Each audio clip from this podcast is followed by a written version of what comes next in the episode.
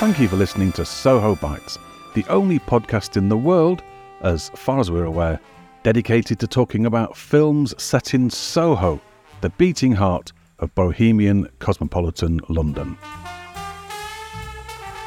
If you would like to support the show, you can do this in the form of a star rating or review at sohobitespodcast.com forward slash review. Or if you'd like to put a small amount of money where your mouth is, you can do that at sohobitespodcast.com forward slash donate. Donations can be from as little as £3, which will buy at London prices about half a drink for one of our thirsty guests. You may hear some different URLs in the upcoming episode, but by far the easiest way is to follow one of those links. They are again sohobitespodcast.com forward slash review and sohobitespodcast.com forward slash donate. Thank you for your continued support and enjoy the episode.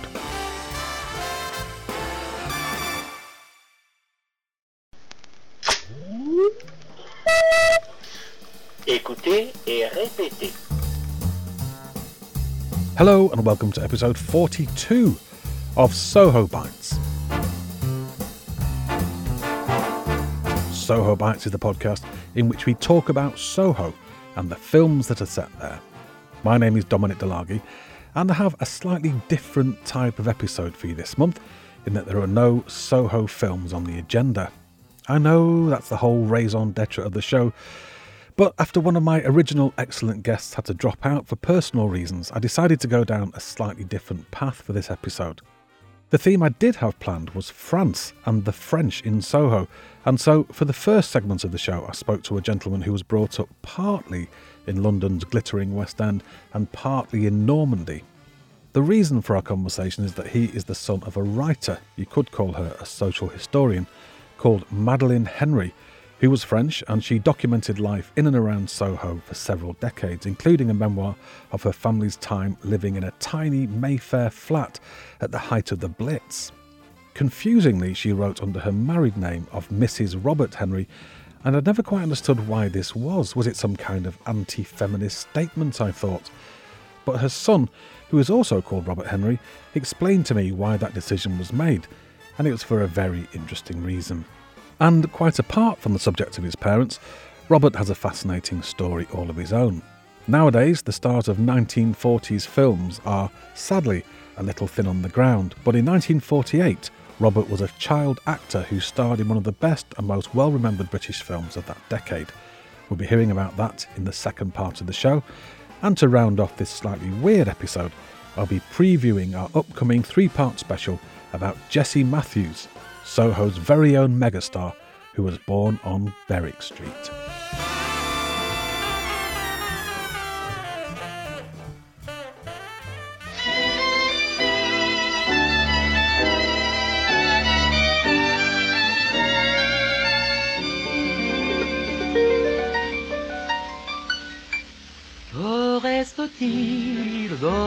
Amours Que reste-t-il de ces beaux jours Une photo, vieille photo de ma jeunesse. I do enjoy a good old rummage in a second hand bookshop. A few months ago, I came across an interesting looking, battered old book with a very fragile dust jacket called A Village in Piccadilly. Written during the darkest days of the Second World War by a French author I had, to my shame, never heard of, a Mrs. Robert Henrey, it's a fascinating account of the author's time living in a minuscule rented flat on Shepherd Market in Mayfair with her English husband Robert and their young son Bobby. It features many conversations with members of refugee communities that had been displaced by the war, and it's a precious snapshot of a very specific time in London's history. And by the way, don't go thinking that Madeleine must have been a member of the landed gentry to be living in Mayfair, because she certainly wasn't that. As she explains in the book, the nightly barrage of German bombs had made living in the West End a very unpopular option, so landlords were slashing rents to the bone, and Mr. Robert Henrey had managed to snap up their little place at a quarter of the usual price.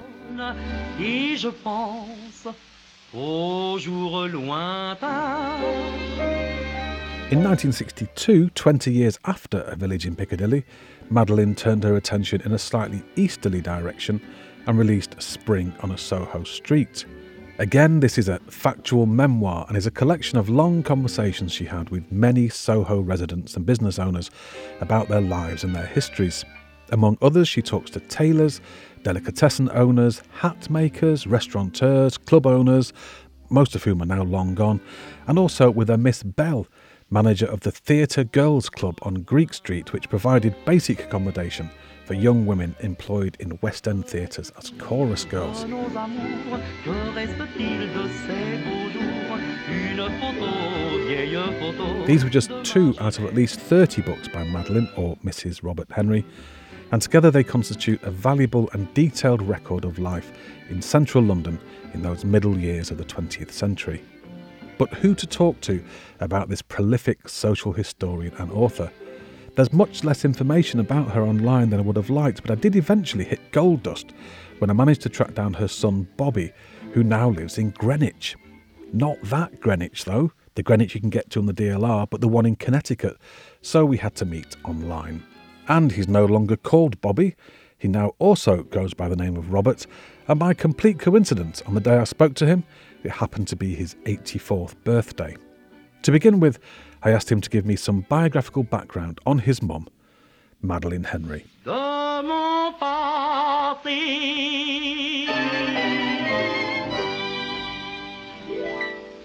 My mother was born in Paris. She was born in, in, in 1906. And uh, her basic life story is that she uh, was from a very, very humble uh, working class um, milieu.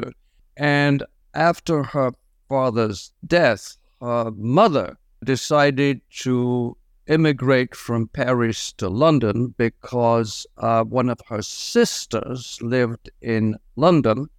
She'd married and had had a successful time there. And my mother's mother, my grandmother, was a seamstress. And they were very, very poor. And it was decided that she had a better chance of making a living as a seamstress in London than in Paris. That accounted for the fact that my mother, who I suppose at the time was probably about 15, 16, arrived in London speaking no English whatever and no connections whatever uh, with England other than this aunt of hers who happened to have made a success of her stay in London.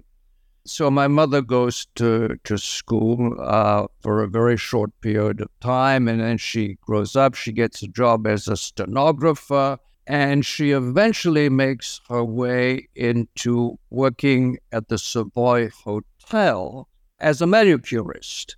And I don't know the exact sequence of events, but uh, still very young, she meets my father uh, who happens to be going by the Savoy Hotel. Uh, they fall in love, and eventually uh, she marries my father. He was also called Robert Henrey. Right.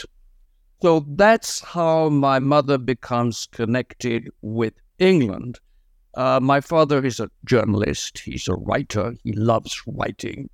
During the 30s, he works for a, a, a whole string of uh, London newspapers. My father is a is a newspaper man. He has that in his blood, and he loves writing. And then toward the end of the 30s, well, just before the war, I'm now coming into the picture.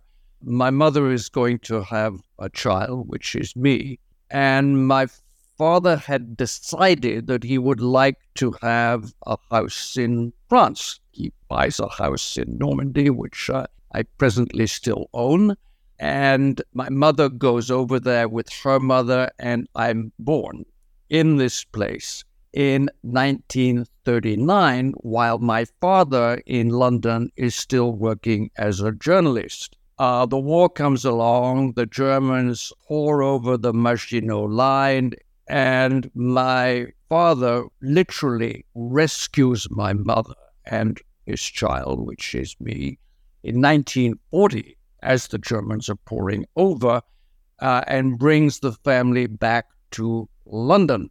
My father at this point has no money, he's penniless, He's just over the age where I guess he cannot be called up. I think he was just about 40, but there is no money around. My father loves writing, so he begins by writing this uh, story about what it had been like buying this uh, little place in Normandy and the whole tragedy of the war and coming back to London with uh, with nothing.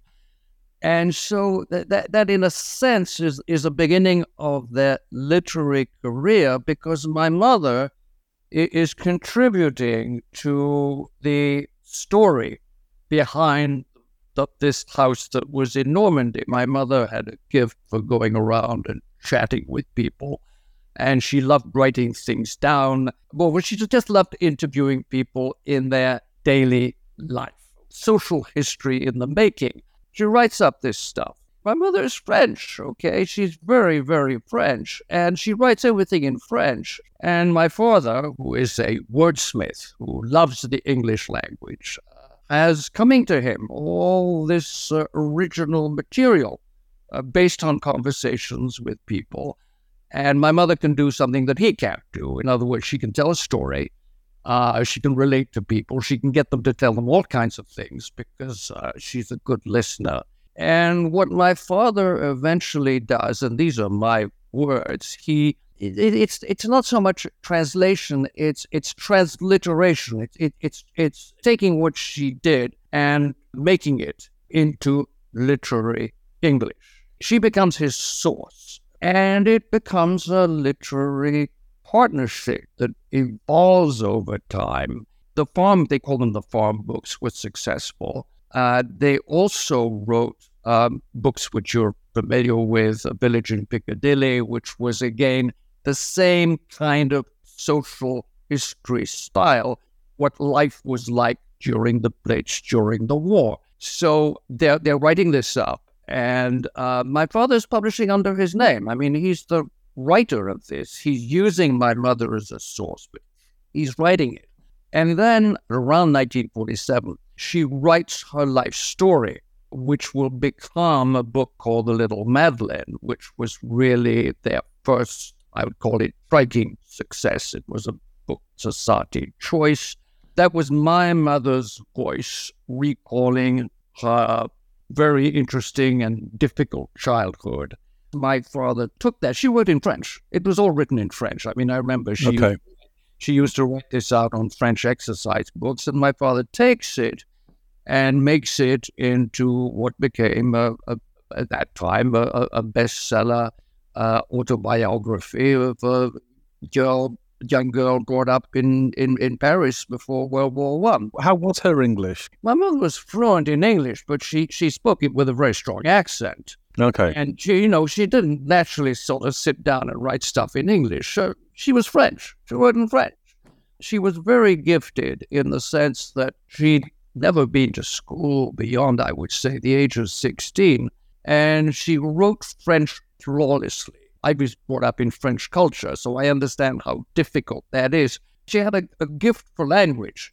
And then father had this gift of, of taking it and uh, the word that I was looking for, transposing it like a like a musical score. So a, a character, an interviewee, will talk for maybe three quarters of a page, a whole page, almost like it's a soliloquy, but you get the impression that it's it's a condensed version, it's an edited version of what was a two-way conversation. It's a transposed version, and if, if if if you read it, if I read it carefully, I I also see traces of my father's voice. Do you? That's interesting. Yeah, I do. Yeah. He also loved social history, but from a more, he was not an academic, but a more academic point of view. So you, you, you'll notice there are some mixtures there. It's a literary partnership. It does have quite a unique feel to it. And I, I, when I was reading, reading, I was thinking, is this because it's somebody writing in a second language, or? But this is you, have explained it really. The fact that it is a it's a partnership. Yeah, it is. So and then, and then a very, very, you know, very complicated process. My father begins to publish books under her name as opposed to his name. There's a transition there, and there's a complicated period where uh, he goes back and and some of the farm books, which were clearly written by him, but with inputs from my mother, that were originally published under his name, he sort of republishes them under her name. I mean, there's a there's a whole complicated stuff. It's incredibly complicated. Yeah, I couldn't work it out. Because sometimes it's Robert Henrey, sometimes it's Mrs. Robert Henrey. There's a, there's a person called uh, Roger Greaves who is actually writing a book. He's written a book about my mother, about that literary partnership, and Roger has gone into this in, in quite some detail. And, um, you know, I think literary partnerships uh, have an interest in of their own right because they're, they're interesting. Yeah.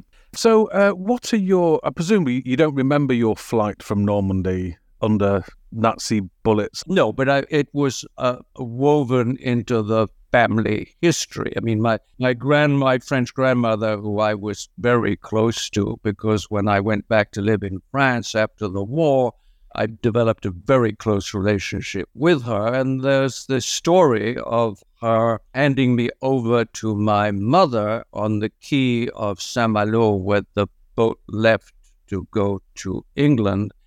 And she couldn't come on board because the residence permit that she had to live in London had expired. And it was because my parents had asked her to come over to France to look after me as a baby that she had lost her right to live in England. So that was a sort of a traumatic story for the family, a, a tragedy, because uh, in, in, the 1940s there was absolutely no contact uh, between somebody living in London and somebody living in France uh, during the whole uh, German occupation. Are your earliest memories of living in Shepherd Walk, uh, Shepherd Market, sorry, and that period? Yeah, I, am very interested in the phenomenon of memory. I think I think my, my analogy is like a, a multi-layered onion. You remember not just what you have experienced yourself. You remember what people have said about. Absolutely, yeah. And you also, every time you recall an event, that recall in itself adds another layer to your memory. Yeah. So when you ask me what my earliest memory is, the more honest answer is what is the earliest event that my composite memory developed over the last 84 years is. We lived in this in this tiny, pokey uh, apartment uh, flat in the middle of London, and I guess my parents must have gotten it in 1940. And I joke a Mayfair flat was the cheapest place you could live in the whole of England because nobody wanted to live in Mayfair. So my parents had no money. It was the cheapest place to you could possibly live.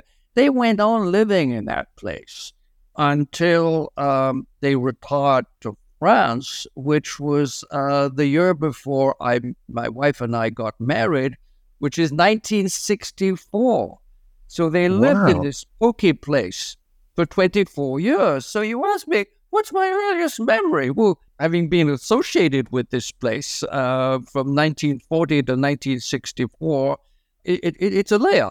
But I do, I do remember it. I mean, I do remember, and you know, it was tough. I had no school friends because there were no children in central London during the Blitz, and um, my parents kind of homeschooled me. They didn't want me to go to school. There were probably no schools available anyway. And, you know, it was a, it was tough. I, we had a dog and we went out in Green Park and I remember all those things. But, you know, I also remember the fact that it was, uh, it was not an easy life. And what made them choose to live in the middle of the West End? Uh, presumably, um, evacuation was an option, or, or, perhaps it wasn't because of you being French or your mum being I, French. I think my father was a Londoner. You know, he'd always worked for London newspapers. Um, the Daily Mail, the Daily Express. He he was a he was a Londoner, and I don't think he was going to sort of go and live in some province. And I think it just came to him naturally. You know, and we're going to live in London. This is my home. Why should I leave? Yeah, why should I leave? You know. Yeah, it sounds like people did take sensible precautions, but still quite a large risk as well, you know, because it doesn't matter if you put your bed in a cage like some neighbors did. I, I remember, I have a memory of holding my father's hand, watching a few streets away a building crumble under German bombs. I mean, I have that memory. Whether it's genuine or not, I don't know, but I do remember that. Amazing. I just finished off this morning, Spring on Soho Street. I feel like her or their style has uh, evolved and become more established over the 20 years between Village in Piccadilly and um, uh, Spring Street in Soho. And this this idea of going to people, doing an interview with them, and then kind of um, transposing it, as you say, has become a real kind of marker of their style. And it, it feels like a really important bit of social history documentation. The, the actual names and actual locations, and sometimes very specific about it stood on such and such a corner opposite, Yes. you know, such such Yeah. cinema. Why, why did I not know about this? Because it's the sort of thing that does interest me a lot. It, it feels like it's been overlooked. Do you feel that as well? Yes, I, I, I think. Let, let- me make a, a, a comment. One of the things that preoccupied my father, it was a sort of a hobby on his part, was to take books that had been written and to send them to, to institutions, to universities, for example, and a lot of them in the United States. And my, my father's idea, and uh, it was something he actually mentioned to me, was that this was indeed valuable social history. But what he was doing, he was sort of putting it out there in the care of institutions, and one day, one day, this would be rediscovered.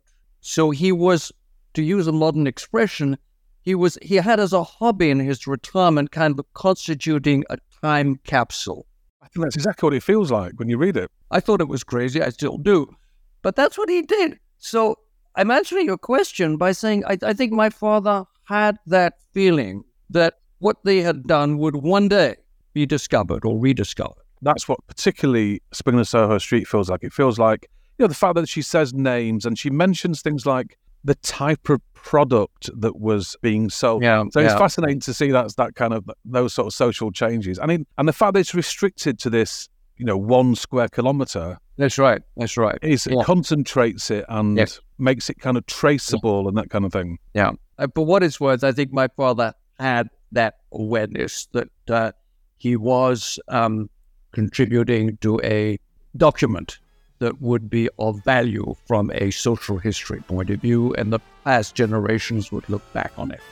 So, Mrs. Robert Henrey is not just one person called Madeleine, but a literary partnership between Madeleine and her husband. This is, as I understand, explained more fully in an as yet to be published book called Reading Madeleine by Roger Greaves, which is due to be published sometime in the near future. And Roger is just one of the many people I approached when I was researching this episode, all of whom were absolutely as helpful as they could possibly have been. I put a list of them in the show notes at sohobitespodcast.com.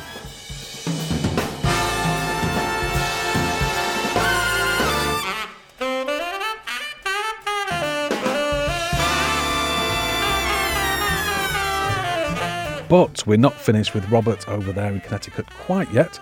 And even though I was impinging upon his 84th birthday, I had more questions for him, this time on the subject of his brief period as a child film star in the late 1940s.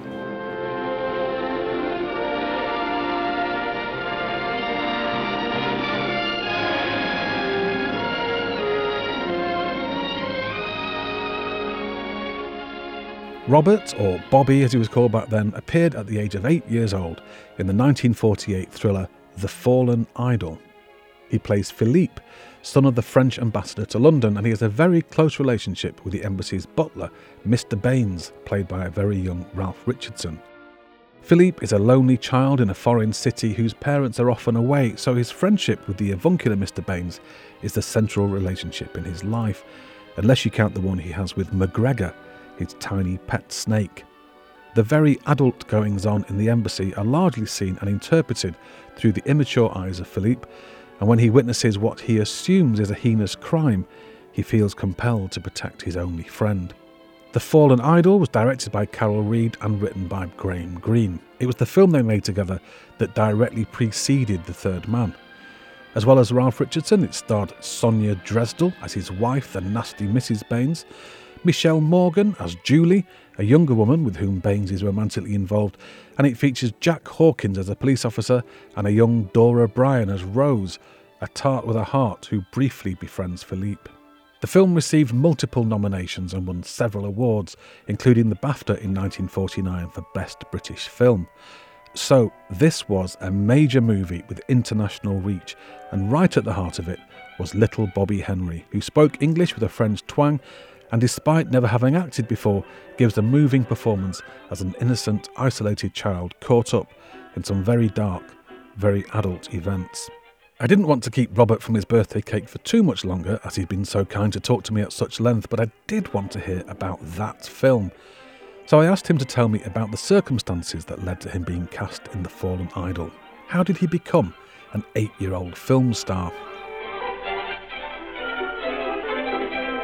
Well, chance events. It's a, it's a longish story, but since you asked the question, I'll go into it a little bit my parents, in this particular case, published under my father's name, uh, published a book called A Village in Piccadilly, which is uh, about life during the war. And in that book, there's a there's a picture of a little boy with the family dog, and the context is that Carol Reed, who is the director, was the director of The Fallen Idol, and Graham Greene, who had written a short story in the 1930s that was called The Basement Room, had gotten together to develop a screenplay for a story that was loosely based on this 1930s short story. The telling of the story, in order to tell it properly, you had to have a house with a very, very large entrance hall and a sweeping staircase because the story is highly visual and is very much dependent on images of a body rolling down that staircase. So, in order to make a movie out of this story, it was essential to have a house with a sweeping staircase and then below a basement the two of them, I guess Carol Reed in particular, decided that they wanted the setting of this film to be contemporary. The short story was based in the early 1930s. They didn't want to make it a period piece, they wanted to set it in the present.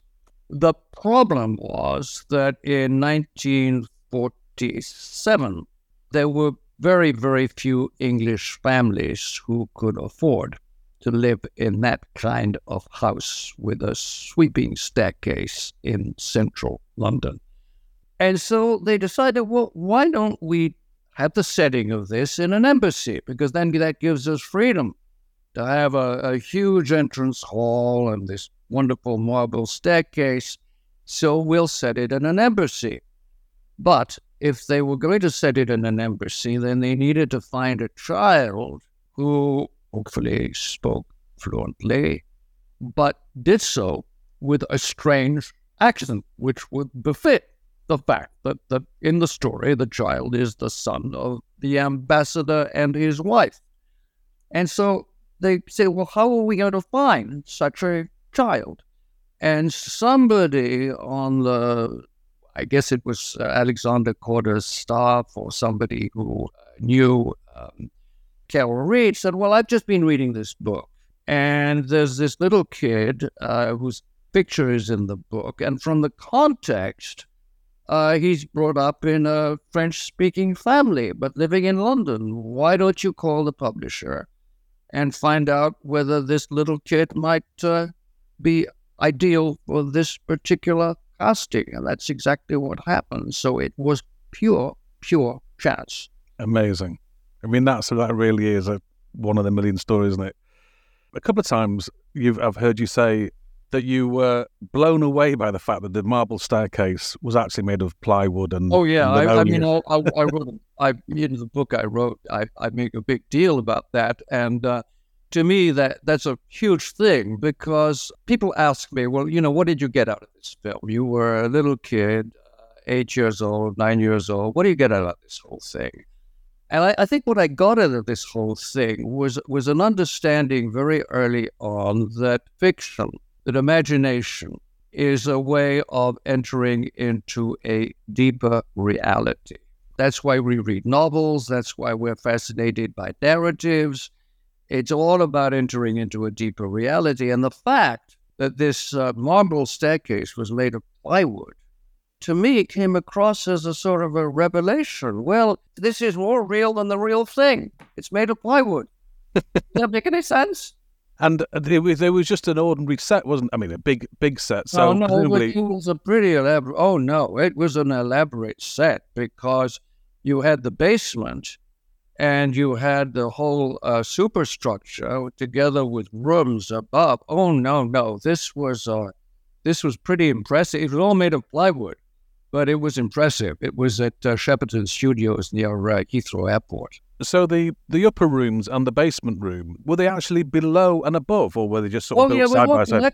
It was a huge set. Oh wow! So it was like, like a house or half a house. Beautifully done. I mean, one of the things that just just blew my mind. in I didn't give a damn about all these famous people. Uh, what I was fascinated by were all these carpenters building this thing. I mean, it was incredible. It was Disney before Disney, you know. And talking of the famous people, I mean, putting aside the fact that you had a cuddle with Dora Bryan, which many Soho Bites listeners would uh, be jealous of, Well, Um, yeah, she was she was a darling. Was she? was she was the only person who uh, I met in my later life who I was able to have a, a sort of a wonderful conversation with. I mean, everybody else had disappeared, but but she was there, and uh, you know, we met about I guess it was about twenty years ago before she died, and she was a wonderful person, absolutely Right. wonderful. Oh, lovely. So you didn't continue any kind of friendship with Ralph in No, later no, years? no. These, look, look, look, Dom. These, these people were all doing jobs. You know, this is this is nine to five. You're dealing with people who are wondering what their next gig is going to be, uh, how they're going to make a living next year. Everybody is focused on their career. They show up in the morning. It was a highly professional relationship. Dora Bryan was a sweetie. She, of course, had a very short role. It was a lovely role, but it was a very short role in the movie. The other person who came across to me as a child, as a real person, was Sonia Dresdel. And the, the irony in that is that in the movie, she's the personification of evil. Wicked Witch of the West. She, exactly. She's the personification of evil. But in, in real life, she was terrific. Oh, that's good. Yeah, I I mean, she was the one person who sort of really treated me as if I was a human being. It was lovely. So presumably you weren't aware of the stature of Ralph Richardson and Carol Reed and all these people. No, You- they were just like, I'm an eight, I'm an eight-year-old, and Yeah. I'm and, and and look, Dom, we're all doing a job. absolutely, You- yeah. You, know, people ask me uh, again, what was my experience of it? This is my first job. Hmm. You know, you got up in the morning, you had to show up. You know, I mean, I can barely remember being eight. What about McGregor? Did you did you stay friends well, with I him? you asked me about McGregor. Uh, he was a he was a grass snake. You know, I I had been uh, brought up in I you know by then I I I lived a couple of years in, in in France in the countryside. I mean, I was used to animals. Everybody asked me, you know, was McGregor real? Sure, sure, he was real. He was a grass snake, and uh, I kind of nice McGregor. You know, I like animals. I, uh, there, was all this symbolism, you know, the Graham Greene stuff about uh, the snake in, in, in paradise and all that stuff. Well, forget it. I I was not aware of any of that stuff. I hadn't thought about that to be honest. Oh yeah, I mean you've got the you know the Catholic hang up stuff with Graham Greene, and that's reflected in the snake. At least that's my interpretation of it. Right. Okay. Well, I'm going to look further into that. I I hadn't thought of Well, that. Well, I really. mean it's just my this I'm I think symbolically. That's my uh, you know that, Okay. that's that's the way I look at it. You don't take my word for it. you only did one film after that, as far as I'm aware. and That's you did some- flop. Was that a flop? Because I've not been able to find it. I've, I've read the, the praise. It sounds quite interesting. It's a flop. It didn't work out. It was fun in the sense that it was shot in Austria, in Vienna and Tyrol. I mean, the, the, it, it was wonderful from that point of view, but it, it just did not work out. It was a, it was a flop. And, uh, you know, in the sense, I, I was growing older at that point, and it was an experience. Uh, I, I sensed that it was failure. You know, I sensed that life is not a, s- life doesn't go like this. You sensed that during the shooting of the film that it wasn't working. Well, more so afterwards. I realized it had not worked out. Did you and your parents decide that you weren't going to be be an actor? Yeah, I mean, I think probably my parents decided that it would be more sensible for me to sort of go to school and lead a more normal life. I mean, I certainly wasn't party to that, Dom. It just, from as far as I'm concerned, that's just how life happened. I'm glad it did happen that way, but I, that's in retrospect. Yeah. I mean, you have had a very unusual childhood, haven't you? Yeah, I have. It, it was it was tough because uh, then going to school, uh, you know, the, the the kid in the schoolyard who's different gets picked on. And you were picked on for having been in this film, or for Yeah, I was picked on for being different. You know. Yeah, it was it was it was not pleasant. It was a an extra to be in this movie and to be associated with parents who earned their living in a very unconventional way. This was very unconventional. It was a difficult experience to come down from.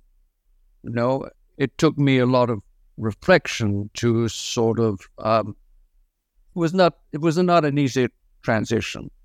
It was not an easy transition. Are you talking about your early adulthood? That the transition took place? It took a lifetime to sort of deal with it. Okay, interesting. Yeah. So if you're somebody like Michael Jackson or one of these people who've been groomed from day one, that must be you kind of see why they buckle under the pressure, you know. Oh, absolutely. It's a uh, you know I, I I liken it to um, being high on a drug, and there's no easy way to come off a high. No, absolutely. There's no easy way. Whatever that high is, there's pain. At what stage did people stop recognizing you? Because obviously your appearance changes you go into your teens and whatever. And Well, you know, they stopped recognizing me as I grew up, obviously, and moved outside a context where I would be recognized. But it is no exaggeration to say it pursued me all my life. You know, here we are, uh, Dom. T- today happens to be my 84th birthday, okay? Happy birthday! I had no idea. know, and I begin the day by talking with you, which I gives me a great deal of pleasure, and I'm delighted to do. But this thing is still pursuing me. Uh, Last night, I had a, a I was asked to join a, a Zoom of a, a film group in the University of Chicago, and they, they were delightful people. And we were on Zoom with a professor of film at the University of Chicago. We had a lovely conversation. But you know, eh, there you are. I'm I'm I'm perfectly happy. I, I love being with as you can see, I'm very happy talking about it. I love being with people. But it's weird. Many, many thanks to Mr. Robert, aka Bobby Henrey, for coming on Soho Bites. Robert's book, called Through Grown Up Eyes, came out 10 years ago and is his account of his experience of starring in The Fallen Idol and the many decades since in which he worked to come to terms with the effects of this brief moment in the full heat of publicity. It's well worth a read, and I have linked to it in the show notes at sohobitespodcast.com. And a week or so after I spoke to Robert, I suddenly remembered a question that I had meant to ask him but had idiotically completely forgotten. For most of the fallen idol, Philippe's parents are not around, both being away on diplomatic business. Their presence, particularly that of his mother, is sorely missed by the young boy who's been through some harrowing days. In the final seconds of the film, the front door opens Philip! and in walks Philippe's mother. Philip! Your mother! Viens vite, mon chéri, viens vite. Everything is now going to be all right again. The actress playing this tiny part is not credited, so was this, I wondered, Bobby's real life mother? I asked Robert by email if this was the case, and he confirmed that this was indeed his mum, Madeleine Henrey, and said that she was delighted to have been paid £10, nearly £500 in today's money, in cash for this one line. Hello, this is what's known as a mid roll ad. It's one of those annoying interruptions that's inserted retrospectively at just the wrong point. And the reason for it is that Soho Bites takes up hours of time every month, and I'm hoping you might be able to support the show. There are two ways you can do this. One is for free, and it's to leave the show a star rating or kind review. You can do that at sohobitespodcast.com forward slash review. Or if you'd like to assist financially to help cover our costs, you can do that at sohobitespodcast.com forward slash donate. Thank you very much. Apologies for the interruption and back to the episode. A while back, while making an episode of a different podcast, I posted this question on social media. If you're under the age of 50, have you ever heard of Jessie Matthews? The world is lyrical because a miracle has brought my lover to me. Although a few nerdy film types had heard of her, the vast majority of people, as I suspected, had not.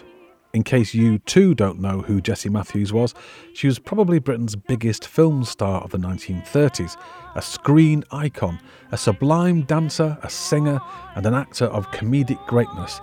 And although fashions have changed in the intervening 90 years or so, and her style seems dated today, she was in her time, in the words of her friend Dirk Bogarde, a dazzling star who took top billing in several lavish, high budget musicals. There's overhead on the ceiling near my bed, in my sight through the night. This immense popularity came about despite the fact that even before she'd made the move from stage star to film star, her name had been dragged through the courts and the mud as the co respondent, the other woman, in a sensational divorce case that consumed the drooling tabloid press. Away my lover, it's not fair. She suffered the humiliation of intimate love letters being read aloud in a public courtroom and was slated by the judge in the most offensive way. The scandal was so big that when cast members of a film she was starring in a few years later were being introduced to the King and Queen after a gala performance, she, Jessie Matthews, the Scarlet Woman, was not permitted to meet them. But why are we talking about her on Soho Bites? Why are we dedicating three episodes of the show to her story? Well, because Jessie Matthews was a child of Soho. She was born into an extremely poor family above a butcher shop at 94 Berwick Street, one of 16 children, not all of whom survived, and she lived in the area for most of her childhood. Her father worked on Berwick Street Market and could often be found drinking the day's earnings away in the blue posts, meaning that his enormous family often had to get by on bread and dripping. That a skinny, undernourished child from Soho, whose family were only ever inches above the breadline, should become such a luminous star is incredible. Tinkle, tinkle, tinkle, what if the raindrops twinkle? Tie a little bell to your dancing shoes and the sun will shine. Despite the early scandal and tabloid vilification, Jessie still became massively popular all over the world, earning the nickname the Dancing Divinity. She received several offers to work in Hollywood with some of the biggest names of the day, including Fred Astaire. And when the Second World War began in 1939, Jessie was arguably at the height of her powers. What if the raindrops bring? For some reason, though, her career did not pick up again when the war came to an end. In fact, it's not just that it didn't pick up again, her career completely bombed. She picked up some non starring roles in some stage shows over the next few decades, but the glory days of the 1930s were never to return. There are many possible reasons for this turnaround in her fortunes, but the most likely, in the opinion of this humble podcaster, is that through those horrific wartime years and in the grinding post war austerity period, her style of performance and the glitzy, glamorous, lush nature of the films in which she appeared no longer suited the more serious times in which the country now found itself, and she simply fell out of favour. She wasn't the only performer to experience a decline like this in the post war period, but she was the most high profile, and her vertiginous fall from grace was well documented at the time. Then, as now, the tabloid press loved to kick a person when they're down, and she suffered years of public humiliation as each of her several attempts to revive her career came to naught. Away from the stage and screen, her life was tumultuous and her mental health was always on a knife edge. She was first married at the age of 19 and went on to have a further two husbands. All three of her marriages ended in rancorous divorce. In a 1969 interview, when asked if she would do it all again, Jessie stated that if she had known how it was going to turn out, she would not have stepped onto a stage for all the tea in China.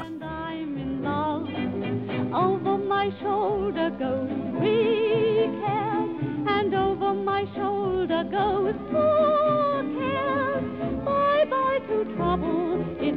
beyond recall, for over my shoulder goes it all. In our three part Jessie Matthews special coming up in the autumn, I'll be looking at her life in detail, talking to several people who studied her in depth. None of Jessie's films are actually set in Soho, they were much too grand for that. But as far as we're concerned, if it's a Jessie Matthews film, it's a Soho film, so we'll be talking about a different one in each episode. To follow this story of Soho's very own fallen idol, please consider subscribing to the show if you haven't done so already. You can do that through one of the many podcast apps listed at sohobitespodcast.com. If you want to get in touch with the show, you can do that on Twitter. The handle is at ByteSoho or by email on sohobitespodcast at gmail.com. And please consider supporting the show, either by way of a kind review at sohobitespodcast.com forward slash review or by contributing a couple of quid to help cover our costs at sohobitespodcast.com forward slash donate. Soho Bites are produced by me, Dom and is based on an original idea by Dr. Jing and Young. I'm off on my holidays next week to the burning centre of Cerberus, the heat wave that's currently ravaging most of Europe, so I've packed my sun hat. But if I survive, I'll be back in a few weeks. Until then, take care and bye for now.